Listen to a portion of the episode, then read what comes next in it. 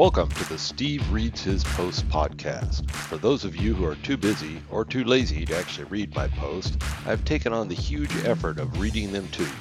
Enjoy. Business models continued. I know I had previously written about partner business models, but I can't find that post. I recall discussing our blocks of hours model and how it was working well for both us and our customers, but I was seeing some cracks in it and decided to create yet another business model that we're starting to use now that shows even better potential. What is a business model? At some point in talking with a customer about how awesome you and your team are and hearing about what they are hoping to accomplish, they will ask, So, how do we engage with you? They will have to ask because we all have our own ways of working with customers. I have tried them all and don't like most of them. Each one that is in common use today has its fatal flaw. Maybe for you, maybe for the customer, or sometimes both. Let's review a couple for fun. Fixed scope, fixed price. Most customers think that this is the model they want. How can they get budget approval without a fixed cost? This is particularly acute with government or large enterprise customers. You could answer with a range, it could be as low as X or as high as 2 times X. Which number do they go to management and ask for?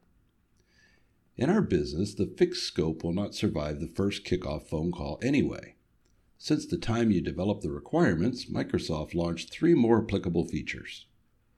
Fixed scope, fixed price is the most antagonistic model there ever was. It literally turns the engagement into a battleground from the jump. It does not work for either side, so we'll toss that one in the toilet. Value based pricing. The idea here is to abstract away the actual effort required and price things according to what their value is to the customer. This one is completely partner centric, basically charging normal costs for normal things, but hammering the customer for the shit they really want. This model assumes that customers are morons. This one ends badly. Time and materials. This one seems pretty safe for the partner, although upside is limited. No scope, no price, we just put our heads down and start working. At some point, we look up to a customer who's saying, What the fuck have you been doing? Oh, you know, just bopping along. No structure, goals, plan, or time frame. This one usually comes to an abrupt end with no finished work. A little better model.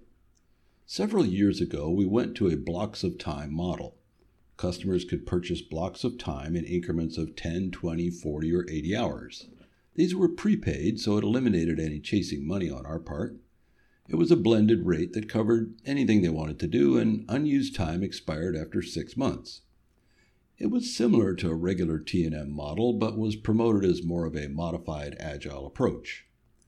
What I did not like about it was the lack of accountability on both sides. 40 hours is basically one week of one person, but with six months to use the time, nobody was in any particular hurry. It would not be unusual for a customer to go quiet for weeks and then come back all fired up to resume. In the meantime, we reassigned people, forgot where we were on their project, and it was just not as efficient as it could be. The upside was the most the customer could buy was 80 hours at a time, which meant we both had the opportunity to end the engagement whenever a block was consumed. It was a pretty good model, but I saw room to improve it. Power sprints. I liked the idea of blocks, but it was lacking the urgency and accountability on both sides to actually get shit built quickly. Time is the killer. Endless projects that meander around are not good for anybody. I originally started thinking about time boxing the blocks, getting away from the six months and tightening that up a lot. I ended up with this idea that I'm calling power sprints. Neil Benson is shaking his head at this moment. Basically, a power sprint is one week of effort by a team. I have small, medium, and large power sprints.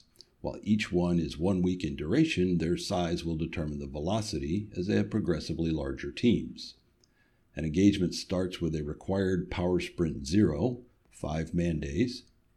I stopped providing free consulting under the guise of pre sales years ago. We use this week to perform any analysis, set up environments, prerequisites, etc., and conclude with an initial backlog for the first Power Sprint.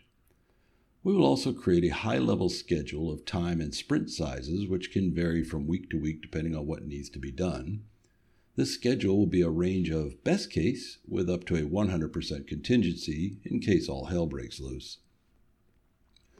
We will mutually agree with the client on which week a power sprint will begin. They need to be ready for continuous communication and daily deliverables, and we need to be ready to execute. The power sprint begins on a Monday morning and is continuous effort and deliverables until Friday afternoon, and it's done. What got done? As much of the prioritized backlog as possible based on the team size. This is what you call not fucking around. A small project may only require one small power sprint, but it's done in one week. A large project may require several successive sprints and potentially some weeks off to all catch our breath. What do I like about this model? Well, as long as everybody is on board, focused, and ready, this is a shit gets done fast model. What are the possible drawbacks? There are a couple of risks. On our side, we have to have a team in place, focused, and ready.